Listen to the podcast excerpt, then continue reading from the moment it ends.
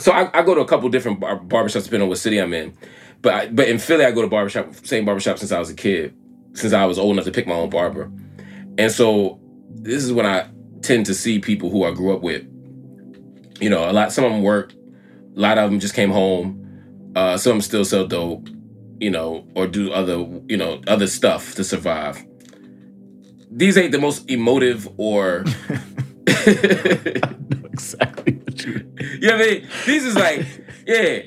So and it, it, it, was crazy, right? Because so when you sit in a barbershop, is music playing, or there's video games in the background, there's sports in the background. There's only a couple things that can happen, right? and the music wasn't on for this day. I think the speaker wasn't working, or my barber was Raheem. He just he wasn't doing whatever with the music. It was it was somewhat quiet for a minute, and a car pulled up outside, and it was playing Beyonce "Love on Top," right? and I happen to love that song, and I and it was on for. I mean, I don't know if the car was the light. I don't know if it was pulled over. I don't know, but we could, the song was going for a solid 45 seconds. And when I looked around, everybody was starting to nod their head, and you could see everybody like feeling really good about this song. Is niggas was like singing the words on the low. But then you saw everybody look at each other and catch themselves, and then everybody busted out laughing. You know what I mean? Like, oh shit. And, and what I realized at that moment was, it's like, it was like for like five seconds, all the cool poses, all the hyper masculine shit. We didn't have to pretend we wanted to hear DMX. We didn't have to do none of that. Niggas wanted to hear Love on Top and liked it. And, and clearly I've been listening to it because they knew the words. You know what I'm saying? And it was okay. Now we went back to talking shit. I'm sure somebody said some misogynistic shit, you know, 60 seconds later. But in that moment, we were like free. Mm. For like, I don't know if it was 10 seconds, 50, but for, for we were free. Yeah. And that shit felt amazing.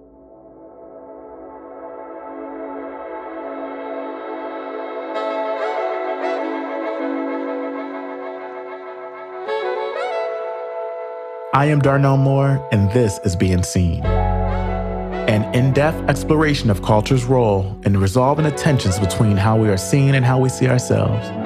Focused on the gay and queer black male experience, Being Seen is a space to explore culture with leading artists, writers, activists, and entertainers.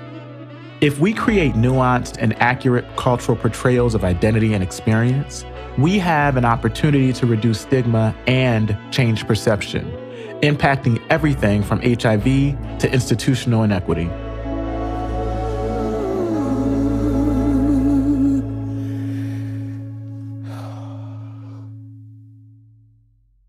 We started this episode with the idea of talking about the barbershop as a place that can sometimes be toxic and violent to gay and queer black men. But as these conversations progressed, the barbershop became a larger idea, a metaphor for complex public space some public spaces are life giving, and some threaten our lives. The barbershop is a space that is imbued with the possibility of community, self definition, and care. But is often just that a possibility. Some barbershops have not yet been fully realized as affirming spaces because a space is only as transformative as the ideas we people it with. And when we walk into those doors, we still carry with us so many notions that pull us apart from each other and from ourselves. The historical role of the barbershop, but more importantly, the people who occupied it and the ways in which it was used to positively shape civic culture. Professor Quincy Mills. So, in your book, you, you write about the ways that the modern black barbershop joined black churches, black beauty shops, and the black press to anchor the black public sphere in the 20th century. And one of the ways it did that was through civic engagement, this barbershops become a space for which folk can engage and connect. Can you talk a little bit about that? And perhaps the examples of barbers are folk within the sort of narrative who required their customers to do things like register to vote or get active or involved in their communities, who wanted to talk about politics in their shops. Yeah, so thank you for that question. I like to think about barbershops as spaces with three constituents of people barber, the customer in the barber's chair, and folks who I call the waiting public, who are sitting in the waiting chair, either waiting to get into the customers into the, the barber's chair, or simply just there to, to hang out and talk.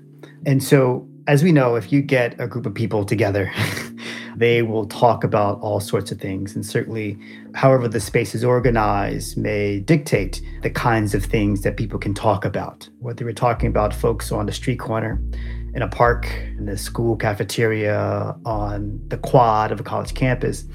And historically, it's been the case in Black barbershops. It's important to sort of start by saying that barbershops themselves don't do anything, it's the people inside them that do the work. And so barbershops are not inherently democratic, egalitarian spaces. Mm. It's the barbers and the customers who help to make it that way. And so historically, barbers who were politically active often used their barbershops as an extension of their activism. And barbershops, like churches, beauty shops, because they owned the space, it was their space, they had some, some autonomy because they didn't report to a white employer, because their customers were not white, that they were able to to use the space however they they chose. And so there are many barbers in the 1950s and 60s who, particularly in the South, who invited the students from SNCC to use their their shops as organizing spaces. There's a barber uh, named William Lomax in Richmond, Virginia, who had a sign in his shop that said, "If you don't vote, then don't talk politics in here." Mm. It was easier for African Americans in the urban South to register to vote than in the rural South. And so that sort of led him to say, look, you, you can actually go pay your poll tax and get registered. And so don't sit around here talking about how things should change if you're not actually doing anything to, to help make that change. And again, since he owned the space, he can make those kinds of declarations. Continuing that tradition of civic participation and advocacy, Lorenzo Lewis, The Confess Project. You know, I always tell people that, you know, barbershops are, you know, like this historical place in our communities. They're one of the oldest historical institutions outside of the Black church. And so we really got to think about, you know, what that significance brings in the civil rights era and in the era of social justice and, and particularly just bringing in the era of everyday life for for black people to show up and be their whole selves. And so you know that that space is is very profound i think in a lot of ways of you know not only economic mobility and, and building generational wealth but people's mental health their well-being and a place where you can experience joy with with no barriers that are involved. And, i don't know many places in america that has that setting that you can absolutely be black, experience joy, and be able to use that to propel any part of your journey in life. And tell us a bit about Confess Project. So, the Confess Project is a national grassroots movement that is committed uh, to building a culture of mental health uh, for young men of color, boys, and their families. And we do this work by training, organizing, community and movement building, by training barbers to be mental health advocates and at the epicenter, it is storytelling. It's also teaching the skills of advocacy, barbers being great listeners, being able to reduce stigma, being able to validate people's response. These are just critical ways. They're very, very unique. It takes not a whole lot of time to practice them, and you can literally change a lot of lives.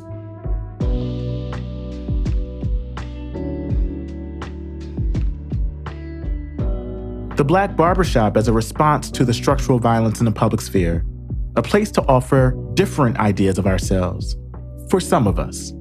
The ways in which the spaces that protect can also do significant harm.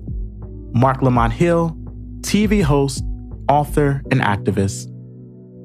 You know, we think about the barbershop both as a literal space and a metaphorical one, a metaphorical landscape for civic discourse, for kinship, for financial and political autonomy, etc. How would you describe the Black Barbershop, particularly through the lens of what it has made possible and the possibilities it has yet to realize? Yeah, that's a great question. I, I think about the work of people like uh, theorists like Nancy Fraser. I think about the writing work of people like uh, Melissa Harris uh, Perry, then Lacewell when she wrote the book Barbershops, Bibles, and BET. And, and I think about the idea of, the of the the barbershop as a counter public. Mm-hmm there's this idea that theorists, you know, German theorists like Habermas and such talked about about the, the, the, public sphere. And the idea was that the public sphere was this place where people could come together and they could share ideas, they could challenge the state, they could develop new identities. It was an inclusive democratic place, and it was, except the bourgeois public sphere didn't include poor folk. It didn't include black folk. It didn't include women. It didn't. You going down the list of, of again people who weren't considered people when they said all people could be here. Yes. And so part of what we had to think about were one, what are the spaces where black folk convene against the violence of the public sphere, right? Uh, against the places where you couldn't be, but also what kind of interesting things happen in those places. And so for me, the barbershop is an interesting counter public, right? It's not secret, it's not hidden, it's not underground. It's just a place that responds to the structural violence of the public sphere. And so when we go into the barbershop, we can be somebody else. Mm. We can offer different ideas, different identities. We can tell different truths. We feel safe. We feel welcome. We feel loved. Black churches serve that function as well. But as we know, while those are places that make you feel safe and whole and, mm. and, and make you feel protected, there are also places, there are simultaneously places that do considerable harm. Mm. You know, um, for every voice that gets heard, there's new silences. Mm-hmm. I would argue that there are no, there's no such thing as a safe space, or there's always a power dynamic. Some places are safer, but there's still something at stake at all moments. And so when you're in that church feeling good because the same woman who couldn't be called Miss or Mrs. in the Jim Crow South can now be called Miss or Mrs. or can also be a deaconess or mother, that's great. You know, the same person who's called boy is now seen as human. Mm-hmm. But you also have to listen to the preacher tell you that you're going to hell mm. if you are queer. You also have to have your your body policed, your dress policed.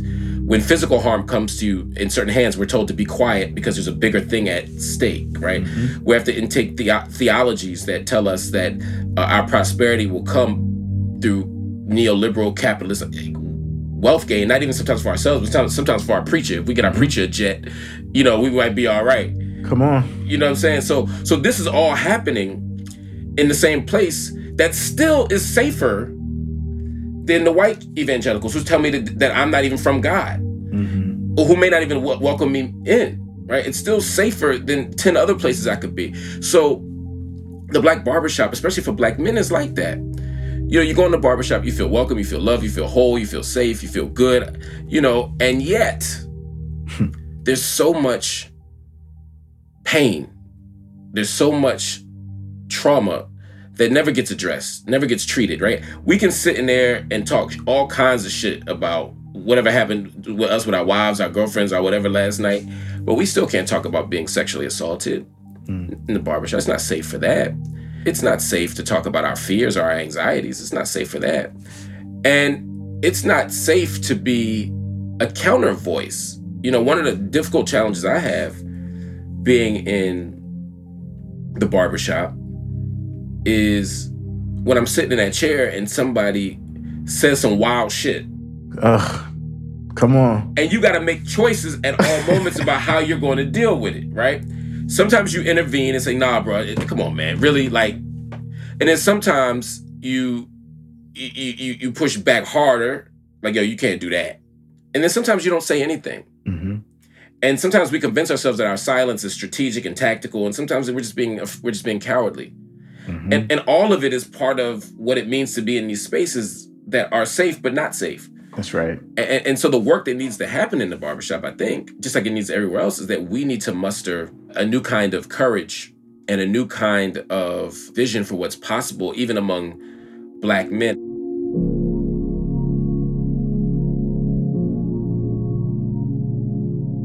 A complex understanding, maybe even compassion, for our silences. Listen, I, I'm sitting here thinking about the many times that I chose to be silent in barbershops in a lot of occasions. Some of it was out of fear, some of it was out of just uh, convenience. And on some occasions, I, I, was silent even when the violences that were occurring in my presence were deeply, deeply impacting me. You know what I'm mm. saying? And it's yeah. like, it's a really complex situation, and I'm I'm, I'm deeply uh, empathic with what that feels like when we're in these spaces that have been so hyper, like shaped by hyper masculine ideas and expression, and the ways that we've been shaped by that, and how so often like a, a, a tactic that we use sometimes is silence. It just is and you know and i, I want to be clear that i think that it's okay for us to name that because it breaks apart this idea that to be a man quote unquote is somehow to not be unafraid is Mm. somehow to not sort of show up with trepidation is somehow you know like that is also like th- if we are to be fully expansive human persons those feelings those responses are also ours too Yeah. and I think it's worth naming like sometimes we are scared. It's a scary thing to live in the world and push back against the very tools, the very weapons that have been used, right, to structure our being. It's scary to stand up, even within gay spaces, and be like, y'all, we got to stop being, you know, trans antagonistic, right? like, that's scary shit. It takes courage. It takes courage, and that's okay. But you're right. I love this idea of um, what that requires is a type of self reckoning and that is hard work.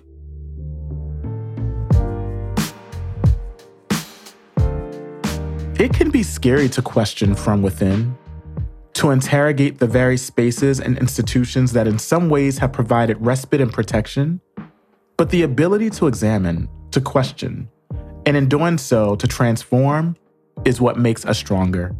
Professor Quincy Mills. You use the word sanctuary, which, you know, whenever we make something sacred, Yeah. then that means it's unquestioned, hmm right? And I remember being in church and questioning the Holy Trinity when I was a teenager, and everybody said, "What are you? What are you asking these questions for?"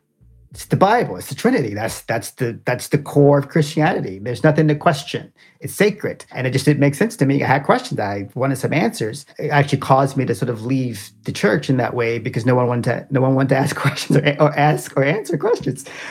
By making the barbershop a sacred space, in some ways it prevents us from questioning it and it prevents us from transforming it.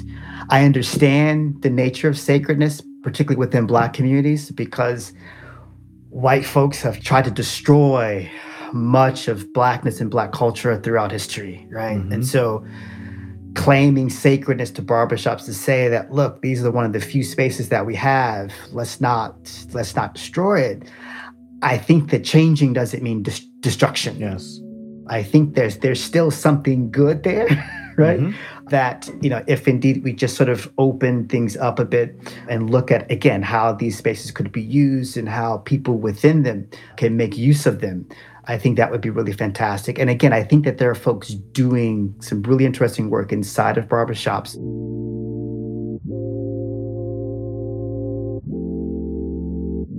Barbershop can continue to be a place for us to fight for social justice, a space to daringly revisit our past, our rigid conversations of sexuality, and the ways in which it can help us to heal. Lorenzo Lewis. How do you think we can use the barbershop as a space to talk about HIV and other health conditions? You know, I think that um, at the root of storytelling, we know that that's a, a pretty much a good foundation to start from. But I also think that, um, you know, we have to be inspired, but we have to be understanding that we know sexuality plays a huge part into the social justice movement. And if you talk about access, you talk about a lot of the systemic issues that really underlie there around, you know, HIV and, and, and healthcare in general.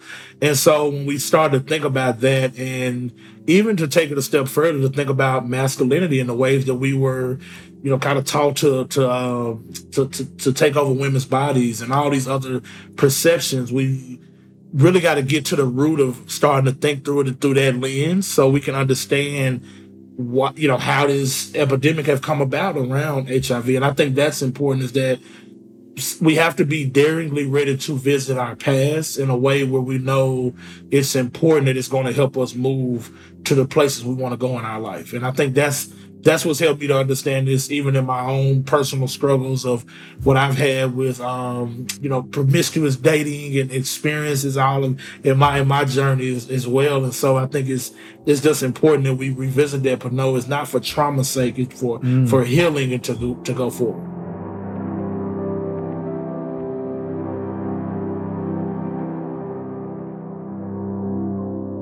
Spaces like barbershops, where men from so many different backgrounds can be present, creates a tremendous opportunity for deeper kinship and understanding. But we must allow space for our differences, even as we acknowledge the common struggles that we all war against, particularly in our visions of freedom. Marc Lamont Hill. You just be making me laugh. and it's smart.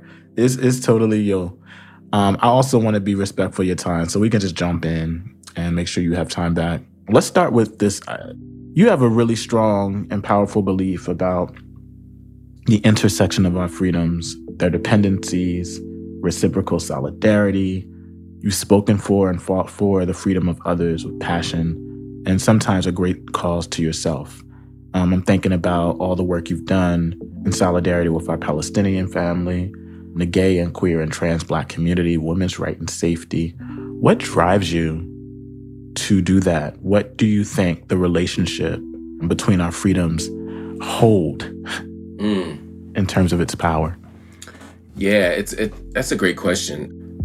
Part of it is an ethical choice that I make or an ethical imperative. I feel ethically compelled to fight for and with everybody who's vulnerable. It's just how I was raised. It's it's, it's how I see the world.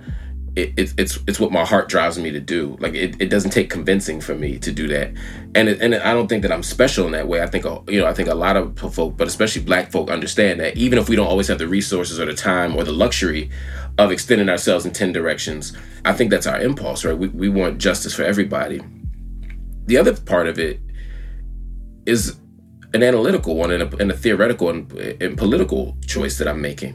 That is to say, I don't. It's not just a lefty cliche to me. I actually don't think we can all get free unless everybody is part of that project. I don't think that I can be free as a black person in the United States if Palestinians are unfree. I can't be free as a as a cis person if my tranships are not free. It, it, it part of that is because I think, as Paulo Freire talked about, there's there's a way that the oppressed are catching hell, but there's but the oppressors are never fully human either. Mm. They can't realize their full humanity while all this stuff is going on. But some of it is about political power and solidarity. I I, don't, I think the only way to defeat the powerful is to come together. And so for me, it's as much moral and ethical and philosophical as it is practical. Coming together for our communities, but also for our families, a literal brotherhood, love, and the ways that our narratives give power to others. Lorenzo Lewis. How do we create spaces that feel that every black male identif- however identified can show up and feel like they too are part of that collective that they too are space what do those spaces does need in order for them to feel safe for queer and gay men you know I, I love that you've asked that question because i've pondered on really want to share this story public about uh, my interaction and what I've had with my oldest brother, who also is a black gay man. And so understanding that my family and how we uh, opposed him, went against him for how he wanted to show up. And now in my adult life, understanding the work that I'm doing, that I had to really um, work on making that relationship strong um, and to forgiving myself for not knowing better and now being able to give him the love as he is my brother and I love him. And to be able to also accept the way he shows up in his life and the decisions he wants to do for himself. And I think that's that's helped me to break through to have that power to now using that story to tell inside of barbershops. Yes. And so that is in fact a narrative that we have to talk about narrative building. We have to talk about messaging. We have to talk about stories in regards of me being a heterosexual man from the South, understanding that other men need to hear me say that. Mm-hmm. And that's regardless of how they show up, because that in fact what breaks the barriers. That helps to really build community.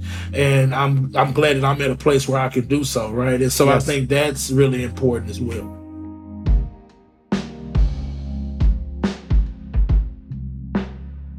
So who do we become? How do we turn the radical possibility of these spaces, these counterpublics, into a reality? We love to pretend that we're something we're not.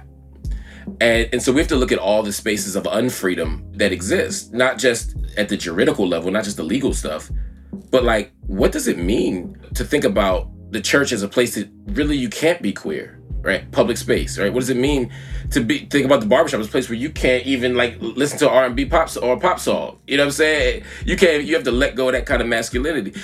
But then we also have to think about it even in terms of the spatial realities of the city. For example, if you look at the street, the corner, you know, Bell Hooks and others have talked about this. The corner is not a place for women. The corner is not a place for trans folk. The core, and, and it's not just in the lens of of black society. It's also through the lens of the state, right? If if we see three three brothers on the corner, we say, oh, they chilling.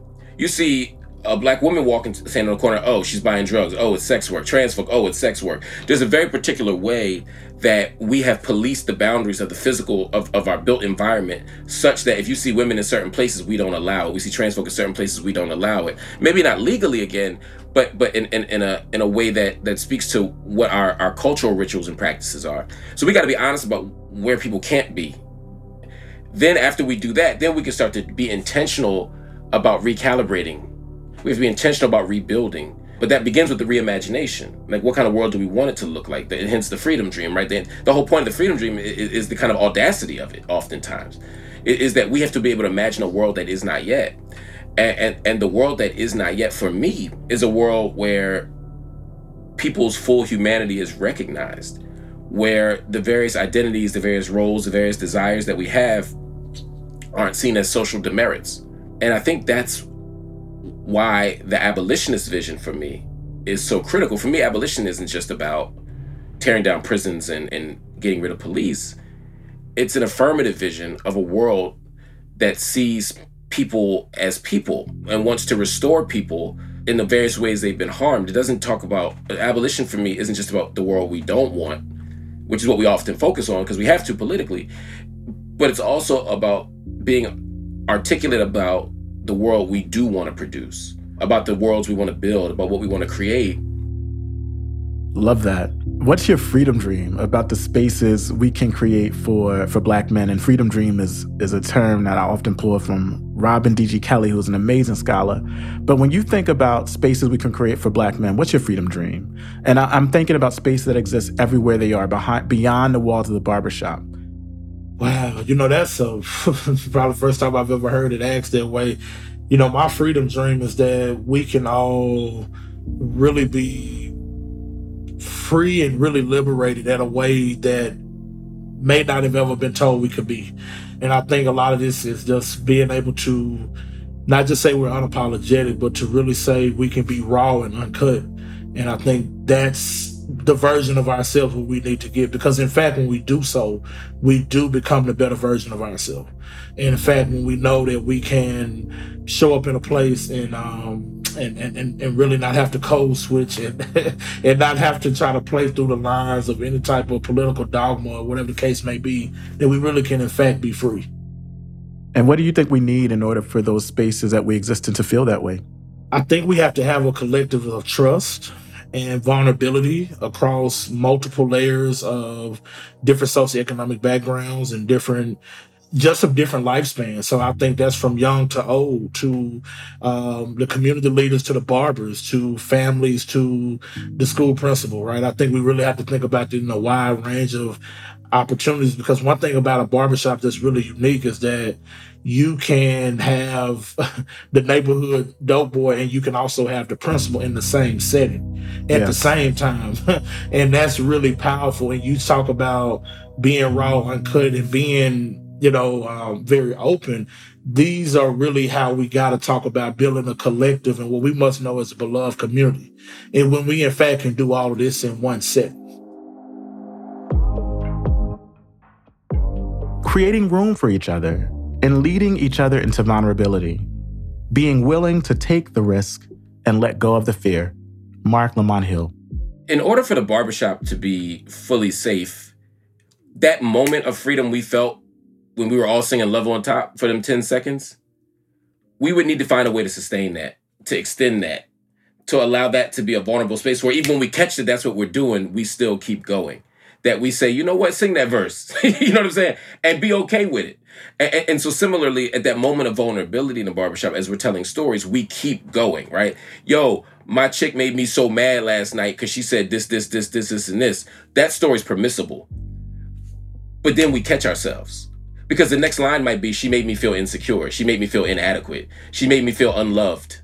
Mm. That's the part we can't say.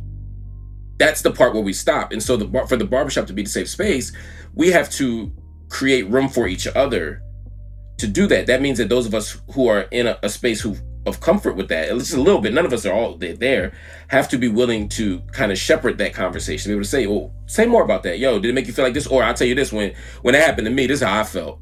And I know we don't say that shit, but we got to, right? Taking it there and leading that conversation, being willing to look like the crazy dude, being being willing to take the jokes, being willing to, to take all the shit that's gonna come with leading that conversation, just like taking the lead and being, yo, you can't say the F word in my shop. Right? This that the same kind of lead that it takes, right? Because as the barber, you're thinking, okay, I, I I, I think this is wrong, or at the very least, it harms somebody I love. So, if no, for no other reason, that's a good enough reason. But what will they think about me if I say it? That kind of fear is often what polices our behavior, but we got to let that go. Mhm. But it's scary, and it's hard, and it's a risk. And sometimes it can feel like we've already been asked for so much, to carry so much, to question these spaces and ask for more change can feel like an invasion, an attack on something sacred, or maybe just simply an impossibility. Our vulnerability has been weaponized against us for so long. So you can imagine how difficult it can be to believe that it could ever be a strength. But it can be. And if we fight for it, there is so much for us to gain. You get to be free. You get to be humaning. You get to feel good. I'm telling you, them 10 seconds of love on top was like ecstasy in the barbershop. I mean, I, I, you know, you get to feel like that a whole lot more. I ain't gonna say all the time, but you get to feel like that a whole lot more. That moment of freedom you felt where you could, yo, you could do the shit you probably do in the shower or at the red light when you know when ain't nobody looking. That shit you do when you roll up the windows. You could be like that all the time. That's the that that's that's the that's the incentive is that so much of what we do to cover this, whether it's alcohol, whether it's hypersexuality, whether it's shit talking, whether it's church, all, we we do all kinds of shit to avoid this stuff. We don't have to do it no more. We could be free.